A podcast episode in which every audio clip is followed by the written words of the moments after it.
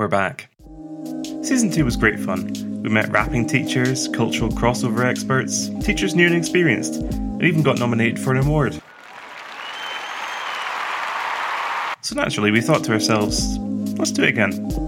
I mean, have you ever wondered what it's like to teach English in a castle? Do you need advice for taking your TEFL show on the road as a couple? Or maybe you're wondering how to boost awareness online.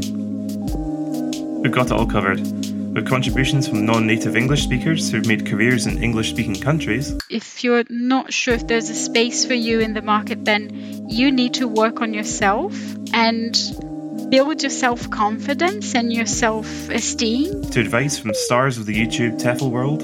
I really think that every teacher should start a YouTube channel. It's an excellent way to share what you're doing in your classroom. Or maybe you're looking for those key teaching skills. Ultimately, if you have a really good relationship with your students, then you're a long way to being a successful teacher. We've truly got it all.